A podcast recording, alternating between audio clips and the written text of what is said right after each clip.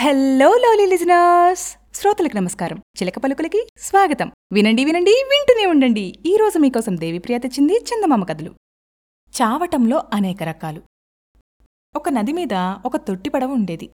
దాన్ని నడిపే సరంగు అవతలి గట్టు వారిని ఇవతలి గట్టుకు ఇవతలి గట్టు వారిని అవతలి గట్టుకు పొద్దుకూకులు చేరవేస్తూ ఉండేవాడు.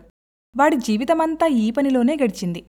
ఒకరోజు ఒక మహాపండితుడైన బ్రాహ్మణుడు నది దాటటానికి వచ్చాడు. ఇంకెవరైనా వస్తారేమోనని కొంచెంసేపు చూసి ఎవ్వరూ రాకపోవడం వల్ల సరంగు బ్రాహ్మణ్ణొక్కణ్ణే ఎక్కించుకుని బయలుదేరాడు. ఆ సరంగును చూసి బ్రాహ్మణుడికి చాలా జాలివేసింది పాపం నీది ఎంత నికృష్టపు జీవితం. నువ్వు బతికుండి చచ్చినవాడితో సమానం అన్నాడు బ్రాహ్మణుడు. అదేం బాబూ? అన్నాడు సరంగు. నీకు శాస్త్రాలేమైనా వచ్చునా?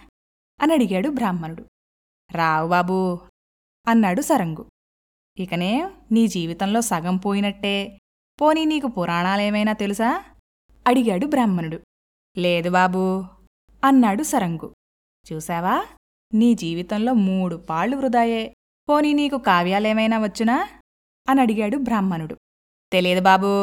రోజల్లా పడవ తీసుకునే నాబోటివాడికి అవన్నీ ఎట్టా తెలుస్తాయి? అన్నాడు సరంగు. అయితే నీ జీవితంలో పద్నాలుగు పాళ్ళు వ్యర్థమే. నువ్వు రెండు వీసాలు మాత్రమే జీవిస్తున్నావు అని చెప్పాడు బ్రాహ్మణుడు.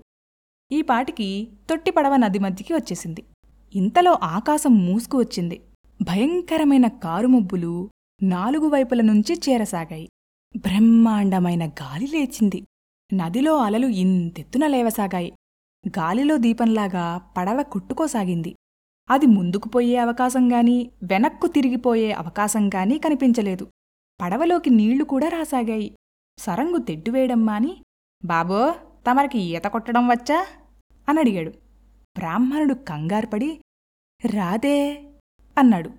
అయితే తమరి జీవితం పూర్తిగా వృధా అంటూ సరంగు నదిలోకి దూకి ఈదుకుంటూ వెళ్ళాడు. అన్నీ మనకే తెలుసనుకోకూడదు. నచ్చిందా? అయితే సబ్స్క్రైబ్ చేసి సపోర్ట్ చేయండి. చేస్తారు కదా?